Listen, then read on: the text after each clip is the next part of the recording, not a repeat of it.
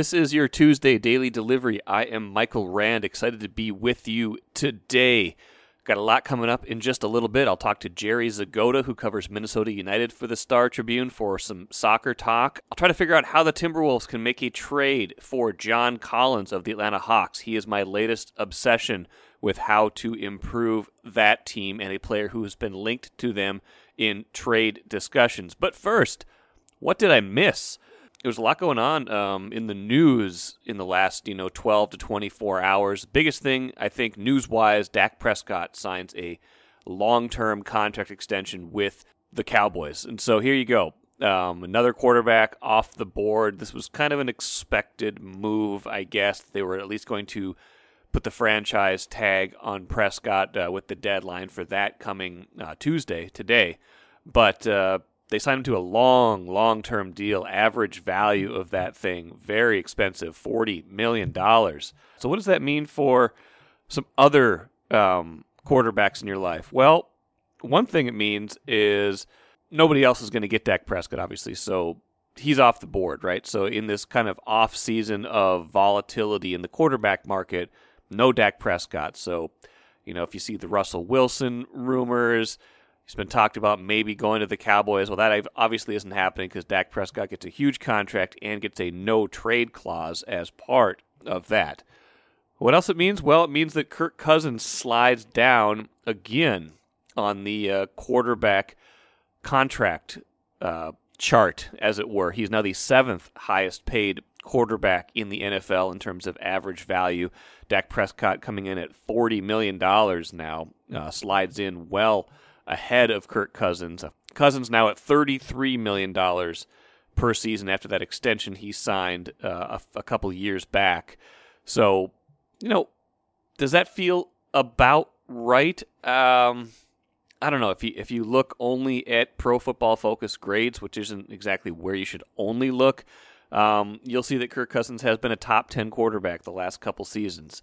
Has that been reflected in how the Vikings have performed throughout the length of his contract? Has, has that been reflected in how he has played in a lot of clutch situations? Not necessarily. And is there enough of a gap between the $33 million that he makes? And I mean, look at Aaron Rodgers, barely makes more than that, $33.5 million. Maybe that's why he wants a new deal. You can see a lot of other quarterbacks getting new deals, but I guess the the bigger point stands that even if in terms of where he relatively stands in the quarterback market, it doesn't seem too outrageous. When you're paying a quarterback that much, you expect a certain level of play, especially in the fourth quarter and beyond. That's going to be expected of Dak Prescott now, and it has been expected of Kirk Cousins uh, in these last three years under his larger contract with the Vikings. I don't know if he's lived up to that piece of it. He still could.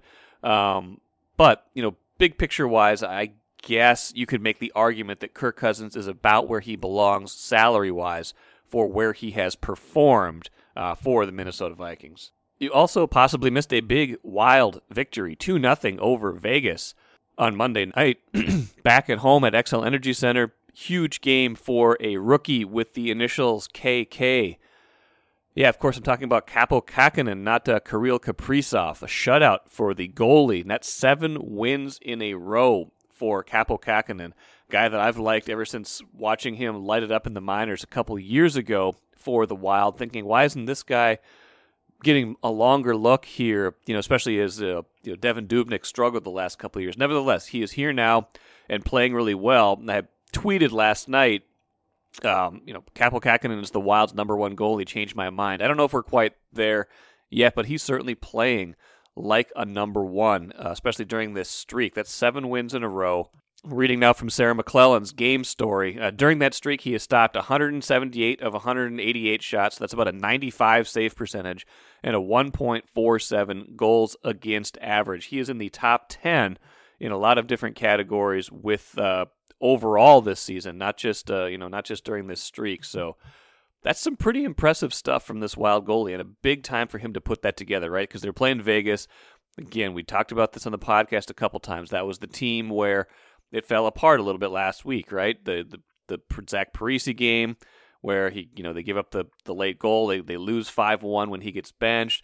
They play better against Arizona on Friday, but then they lose Saturday. This is a big one, right? They're, they're trying to keep pace with with Vegas in the standings, and they they, they don't have to do a, you know they have to do like a five four win. They don't have to keep up with goals. They get a a goalie delivering a shutout performance in a very important game. So that says to me that this goalie, Kaapo Kähkönen, is ready to emerge as perhaps their their number one option. You know, and it's something to keep an eye on. They, they've the Wild has thrived in some seasons when they've had no clear number one goalie, where they've had two really good ones. You know, you think back to the you know, think back to the Manny Fernandez days with Dwayne Roloson. You think back to, you know, uh, you look back to like the 2007 season, Niklas Backstrom and Manny Fernandez were still splitting a lot of games, but eventually, you know, someone steps forward and becomes that number one guy. I feel like Kähkönen's got that in his game. Um, that's a lot to put on a rookie this early in his career, so we'll see how that evolves. But big win for the Wild on Monday night and a huge performance by their rookie goaltender. I'm Naila-Jean Meyers, Senior Assistant Sports Editor at the Star Tribune. Thank you for listening to Strib Sports Daily Delivery. This work is made possible by our Star Tribune subscribers. For unlimited access to the articles mentioned in this podcast and our coverage of Minnesota sports from pros to preps, go to startribune.com slash subscribe. Happy to be joined right now by Jerry Zgoda. He covers Minnesota United for the Star Tribune and does a really good job of it. Follow his stuff, Star Tribune, startribune.com. Loon season kind of getting underway here with some uh, some training sessions. I think they go down to Florida in a couple of weeks and then start the regular season in April towards the end of that month. Uh, Jerry, welcome to Daily Delivery. How are you doing today? I'm good. How are you, Mike? I'm good. Thanks for asking. We got some uh, some sunshine here in the last few days. It's not quite like Florida, but it uh, does feel good to, to be outside right now, and uh, hopefully they're hopefully Minnesota United feels the same way, able to to do some of that here uh, as opposed to uh, you know being in the freezing cold at least. Maybe some of the snow, snow will melt and they'll actually get out onto the outdoor pitch. Maybe we'll have to see. But uh, I you know I read uh, I read your uh, Q and A with um, Adrian Heath. Uh, I think that ran in Monday's paper and on StarTribune.com a lot of things of interest with this team, especially coming off of last season, the very near miss. I mean, case anybody wasn't paying enough as much attention, you know, obviously last year was a weird year in sports. The Loons were basically minutes away from playing in the MLS Cup final. They had a 2 nothing lead in the 75th minute. They had a 2-1 lead still in the 89th minute, end up falling 3 to 2 and coming up a little bit short. I guess you you talked to Adrian Heath about a lot of different things. The first thing I got a link, I got a sense that this is still lingered with him for a while. Just the how close they got, and you know, knowing that it's hard to get back to that point. What what was your takeaway from from that aspect of things with him, and just kind of getting that you know that that taste out of his mouth in this off season? Yeah, you can tell it. So he said it took him about a week before he went back and watched it, and uh, you know they actually came within a minute of it. They were still still up 2 1 in the 89th minute, and they surrendered two goals in four minutes, including stoppage time. And, uh, you know, you could feel the, the, the, momentum change. I mean, they were kind of not lucky, but they were fortunate to be up 2 nothing. But then you could feel the, the Sounders made some subs and uh, they started to get some momentum. And uh, then they score in the 75th minute. You go, oh, geez, can they just hang on these last 15 minutes? And he's convinced that if they'd had those two extra days, they had moved their game um, Seattle had played on a Tuesday, their their conference semifinal, Western semifinal, and the Loons were supposed to play Tuesday or Wednesday, I believe, and got moved to a Thursday so that they could go live on Fox because Fox had that problem with one of the NFL games being canceled. So the MLS saw this this chance to go on the big network and put uh, Kansas City and uh, and the Loons and that, and they gave them two less days than than Seattle. And he thought, you know, in retrospect, he goes, you know, no ifs and buts. We, we didn't win, but uh, he thought that they could get the team built back up in those uh, next two days, and that would have made a difference. You know, whether that's just the coach, you know, saying that or whether it's true, who knows? But uh, that's that that was a story, and he was sticking with it. When a team gets that close, we tend to assume that they will be they can be right back into that mix the next year, but it's not always that easy. You kind of forget about, you know, some like you said, some maybe some breaks or some, you know, emergencies they emergencies they had along the way. Um, as you assess this roster going into 2021, and as Adrian Heath assesses it, where where where are the strengths and where do they still need to to figure some things out? Well, the strengths are it starts with uh, Emmanuel Reynoso from the beginning of training camp instead of coming in in September. That's that's a, a big difference, but they still have some glaring needs. You know, they lost Kevin Molino. He he signed with Columbus uh, after ten years with uh, with Adrian, and um, you know they've got uh, they've got a spot on the left side to, to fill with um, a Molino, and they've got Reynoso, and they still really they they signed Juan Agudelo uh, last week, who will give them some depth at striker, but they still need to go out and get a, a main striker. They're, they're, that's what they still lack. Maybe two of them but they're in position to get a, another designated player. They could create one in a couple different ways. So they go out, spend some money, get a pr- pretty big uh, signing for them. That's what they really need to do here. Uh, in the Q and A, Adrian said, you know, we need to go out and sign two guys: that left side attacker for Molino, and uh, and a striker to give the tools to to Reynoso to, to play make with. And they need to do it soon. You know, before you get to the start of the season. There's always, you know, the, the timing of these transfer windows. Sometimes, like Reynoso, things they were working on at one point, eight months later, they come to fruition. You know, there's still stuff I guess that they could be that they're talking about that could come to happen in the summer signing transfer, but they really need to do a couple moves here before we get to the start of the season, April 17th or 18th. Yeah, it does sound like they've, they've you know, Reynoso, it does start with him. And you see, when you start from that base with the guy who was emerging kind of as a as the next star in this market, and we, we shouldn't forget about him even as we have you know Kirill Kaprizov mania with uh, with with the Wild, and we've watched some other you know young players emerge. I mean, this guy was so good. Um, I think you asked Adrian Heath if he can be even better, and he, he made it sound like I don't know. I'd be I'd, I'd that'd be great if he was, but man, he was he was awfully good already. Um, you know, so when you start from there, you know how how much easier does it get, I guess, to fill in around him? Yeah, the question is not only you know uh, uh, in the market here. He you know he could be if he continues this through a whole season. You know, one of these stars of MLS. Then I asked Adrian, you know, are, are, do fans have to worry that you're not going to be able to keep him for all four years of this contract they signed him to? And he goes, and "We're trying to build a champ. You know, no, no, no, no. We're trying to build a championships team. You don't get rid of your best players." But at some point, you know, that's what the, the MLS is becoming. They're starting to become a, a league that uh, is developing players and then moving them on mostly to Europe you know, selling them for a good price. And that's how the economics, the price of milk, how uh, this league is starting to work now. So, um, but no doubt gifted. I mean, I don't, I can't remember the exact number. I should know that off top of my head, but consecutive multi-assist games he had down the stretch last year. And you can just tell he's the guy sees the, the, the field and you can tell that's a different class of play coming from first division, Boca, uh, Boca juniors in, in South America to the typical guy that the, the Loons have signed in their history you get the sense that they're confident they're going to be able to fill in those kind of major roster gaps. I mean, you said they're he said they're in negotiations, but those don't always come to fruition. Do you what's what's what's your confidence level based on what uh, what you got the sense from Adrian on on the you know on the on the major signings front? Well, he said this is. I talked to him last week for the Q and A. He said you know two, they had two that had come really close and then, then just didn't materialize. So you're always going through that. I mean, their history, they, they've, the last couple, uh, several transfer windows, they've gone out and done things. Now, Renault, Reynoso, it took a little while. That may be the case here, that maybe you don't get that striker.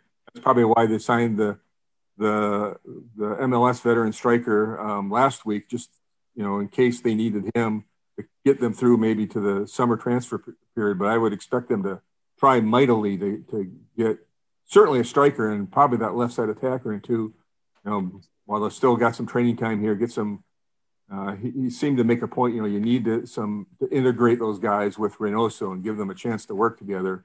Hard to do it last year like they did, but with some great success, you know, when they brought him in end of August, beginning of September. But they much prefer, you know, to get uh, the guys on the grass. Uh, certainly, uh, sometime in Florida, you know, they're going to be down there for two weeks playing four or five games. Get that, uh, and then just get guys to know with each other because it's always hard to bring them in. And you know, the middle of July, you saw that a year ago with Robin Lod. You know, he people were ready to say, "What kind of terrible signing is this?" Because he just came in, didn't have a uh, off season from his season, and uh, you know wasn't productive. And then the next year, last year, you could you saw what he what he, what he could do, and now let's see if they keep him on that right side even further. What more he can do this year? You got expectations raised this year. I know they made the the playoffs two years ago. Got you know eliminated right away by Los Angeles. But when you when you make a run like that, even in a you know a, a shortened season as it was, you, you raise expectations. Do you Do you get the sense that they understand that that they're kind of striving to kind of meet that moment, both in in the league and in the marketplace? Well, if they are, Adrian's raising them because he basically said, you know, my goal is each transfer window to improve. And where you look at where we were last year, there isn't much place to go other than to win something. So, you know, does that mean win the Western Conference Final? Does it mean MLS Cup? As you said, it's hard to get back. Circumstances sometimes you may not get back there. A lot of times, you know, from doing this for 30 years, teams uh, that don't have a history, you know, will make a big push, run, and get to a certain level, get almost there, and then the next year people expect them to go further, and they, there's almost like the step back that's needed. You know, that they, they don't do quite as well, and then the next season after that, they kind of become what they become. I've seen that happen in the NBA a lot. Uh, I don't know the MLS league well enough to know if that's a phenomenon phenomenon that happens there too. But a lot of times that happens. The team makes push, they kind of come out of nowhere, they get the final. Next year, people think, oh, they're going to take the next step, and they kind of they, they go backwards. And then when they finally figured out, you know, what this is all about and what it takes to play at that level, then that next year they they make a leap. So we'll see. You know, if they didn't get back this year, certainly wouldn't surprise me. That was that's a tough thing to do any year, but. Uh, I guess how that depends on what moves they make here and what help they can give. They've, they've made a lot of moves to kind of put little surrounding pieces around to make themselves better, but they still have the two kind of major moves yet to make. We've talked a lot, like we said, about the the kind of bigger names. Who's kind of on the, I don't say the fringes, but maybe some some players who are younger, maybe looking for their chance to emerge this year. Give me who's like two or three names to maybe watch as, you know, maybe weren't huge contributors last year, but could push for more time and more of that spotlight in 2021? Hmm, that's a good question. I know, um, uh, I know who it won't be. It won't be Thomas Chacon, who was the, their big signing two years ago, and was 19 and just hasn't found his place. Has looked awfully small, and they're they're working a deal to get him back to play uh, on loan in, in, Uruguay. I guess the one guy maybe is a guy like Jacori Hayes, who so, you saw take a a role last year. He's back. They lost Raheem Edwards in this uh, reentry draft uh, to LAFC, so they don't have him. But uh, they used them, plugged them in a lot of different ways. A lot of the moves they made uh, this year was to kind of add some veterans. Not, I mean, not not in every case old guys, but you know, the first move they went out first couple of days of free agency and signed Will Trapp, who people you know might think is like 35 because he's been around forever. He was on the U.S. national team played years in Columbus, but he's only 28. So he's the kind of guy they went out and got a guy, Jukka Raitala, I'll try his name, a Finnish teammate of Robin Lod's, who's a little bit older. I think he's 31, 32, but they got him to give a little competition to Chase Gasper on the on the left hand side. Um, of the younger guys, you know, you might not see a lot this year, but you may see them elsewhere. You know, you, you got guys like uh, Dayne St. Clair and um, Sonny Dotson and, and uh, Callum Montgomery, a new guy they signed who might end up playing for their respective either U.S. or Canada Olympic teams. So you got those guys who may, like Hassani's in camp now for Olympic uh, qualifying in Mexico. You know, if, if, he would make the Tokyo team, you know, you wouldn't see him for a number of weeks. And the other two guys play for the Canadian team. You wouldn't see them either. And then in the summer, you got the Euro. So you got Lod and Raitala and uh, Jan Gregus who are going to be gone. So, you know, they their depth, which they've really kind of cultivated the last couple of years, they're really going to need in a year like this because the schedule is going to be condensed to begin with, anyways. Uh, because usually by now we'd be into uh, what probably the second or third week of the MLS season. They'd already have training, and you know, they're still just going to, to camp because of the elongated season last year. So um, even though they're going to play again MLS Cup into December, it's still going to be a lot of a lot of Saturday, Wednesday games, and you're going to need everybody, as Adrian says. A couple more things for you, then we'll finish up. Good stuff here from Jerry Zgoda on Minnesota United. Can they play four goalkeepers at the same time? Because it seems like that's a that's a position they seem pretty well stocked up at.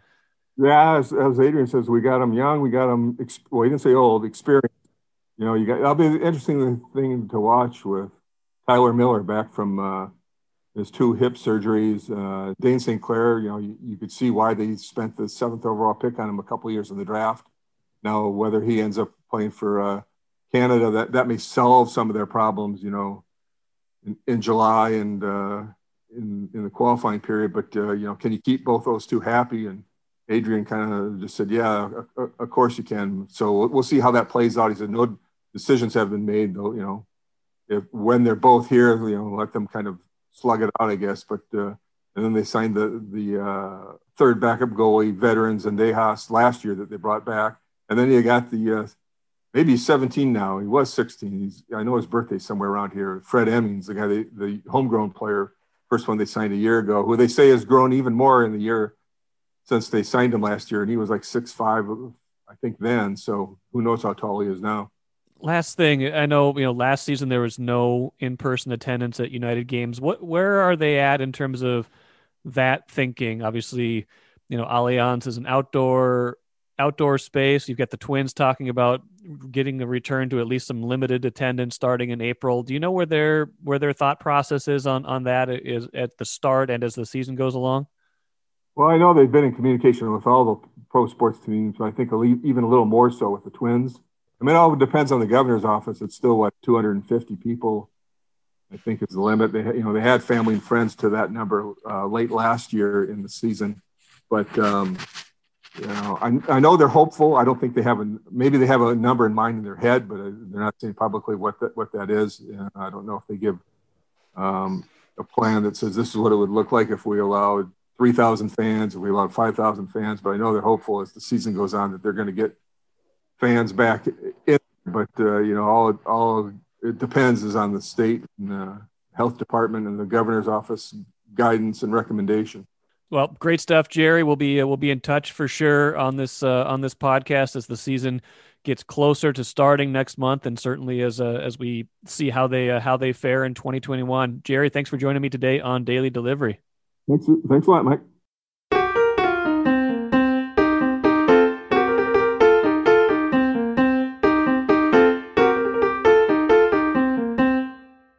When you hear that sound, and it's been a little while since you heard that sound, it is because I feel like a trade machine. That uh, that jingle again, courtesy of Trevor Wogan at Jazz Ghost on Twitter. Love uh, love that. Love being able to to play that every time. I feel like a trade machine. So here we go. Uh, my latest obsession. Uh, last week, the Athletic had a report that the Wolves are exploring the power forward market. Uh, two names at the top of that list uh, Orlando's Aaron Gordon, Atlanta's John Collins.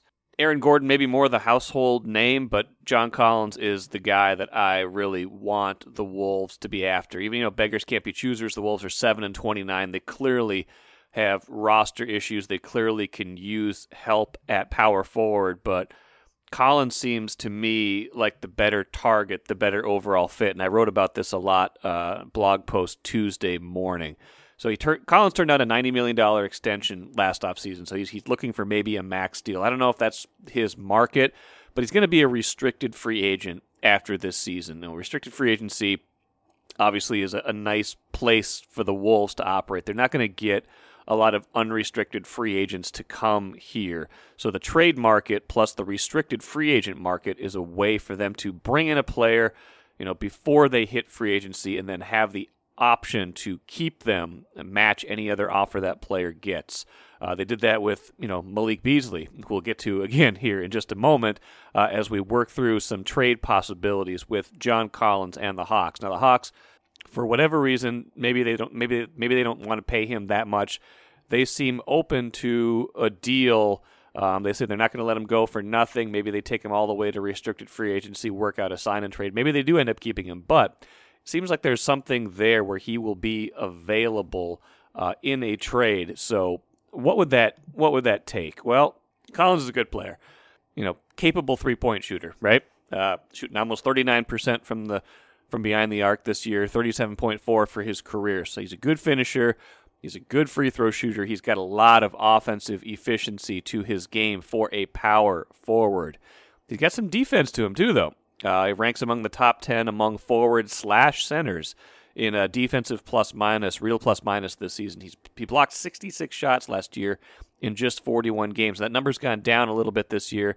Hawks kind of have some crowded crowded marketplace there in the you know among their power forwards and centers. So he's not getting as many rebounds and blocks as he once did, but still averaging 18 points, 7.6 rebounds and a block per game this season for the Hawks, who have been a little bit disappointing this year. Fired their coach. 16 and 20. So here's the thing: he's gonna he's gonna cost a lot, um, both in terms of what it takes to sign him in the offseason and in terms of the assets they would need to trade to get him. I was texting with ESPN front office insider Bobby Marks about this on Monday. Bobby was on the show, um, you know, last month at some point, talking about you know the trade market. He said he said on Monday in our back and forth, he thinks the Wolves would struggle to come up with the assets to make a run at Collins. Fair enough, but I tried anyway. Um, trade machine, ESPN.com, three different possibilities. One involves Malik Beasley. You send out Malik Beasley, you send out Jaden McDaniels, who everybody loves here, and you send out your future 2024 first round pick. You get John Collins, you get Tony Snell, uh, the second piece of it to make the money work. The, the Collins trade is a little complicated because he only makes only makes four million dollars this year. He's still in the last year of his rookie deal, so any kind of money matching, you got to add some salary to it. Usually, if you're going to you know come up with equitable pieces, because most of the players you're going to get back in a trade like that are going to you know have a little bit of salary attached to them. So, what about that? Well, I think that's okay. You're giving up Beasley, who's been a really good player for you, but you know it, it's. I don't think that's a terrible price to pay to to get someone of, of John Collins' stature. I don't think that's enough for the Hawks, though. Probably. Um, what about option number two? Anthony Edwards, Jake Layman, and Naz Reid for Snell and Collins. So you're giving up on your number one overall pick pretty early. You're giving Jake Jake Layman a solid veteran and Naz Reid a cost controlled, intriguing center who who's been a pretty efficient scorer himself uh, this season. Maybe that works. Um, is is giving up Edwards a lot? Yeah, but before the draft, the Wolves were talking about maybe trading that pick. Um, if you could trade that pick for a guy who's averaged 21 points and 10 rebounds last season, would you have done that at the time? Yeah, probably, or at least maybe.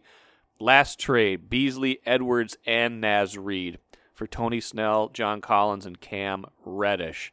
I think we're getting closer to the truth here that it would probably take a couple of pretty big assets to get a player of Collins' stature. Now, I don't know that exactly. I don't know exactly what the market is, but if you're if you're enamored with this idea of you know acquiring players on the timeline of Karl-Anthony Towns and D'Angelo Russell, you know Collins is only 23. He'll be 24 at the start of next season. He kind of fits that timeline. You have to pay him a lot, but you're also sending out quite a bit of salary. Is that the kind of player you want to kind of go all in on? The kind of player that's gettable right now and that you could re-sign as a restricted free agent? I'm intrigued by it We'll see if anything comes of it, but that is a that is my trade machine infatuation for the time being.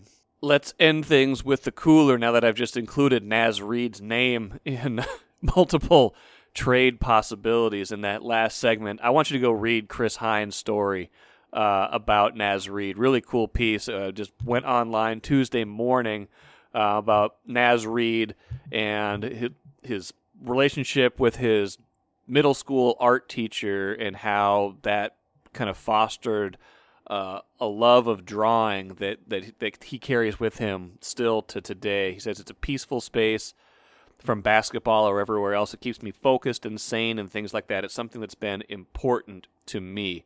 Um, it's it's just a cool story. One of those, you know, feel good is maybe the wrong word, but it just kind of takes you behind the the behind the scenes of what some of these players are really like. I've always I've always liked dealing with Naz Reid. I think he's a, a, a good guy. He's you know been engaging in, in, any media sessions I've ever been in, but this story takes it to another level. So go read that. Uh, StarTribune.com by Chris Hine.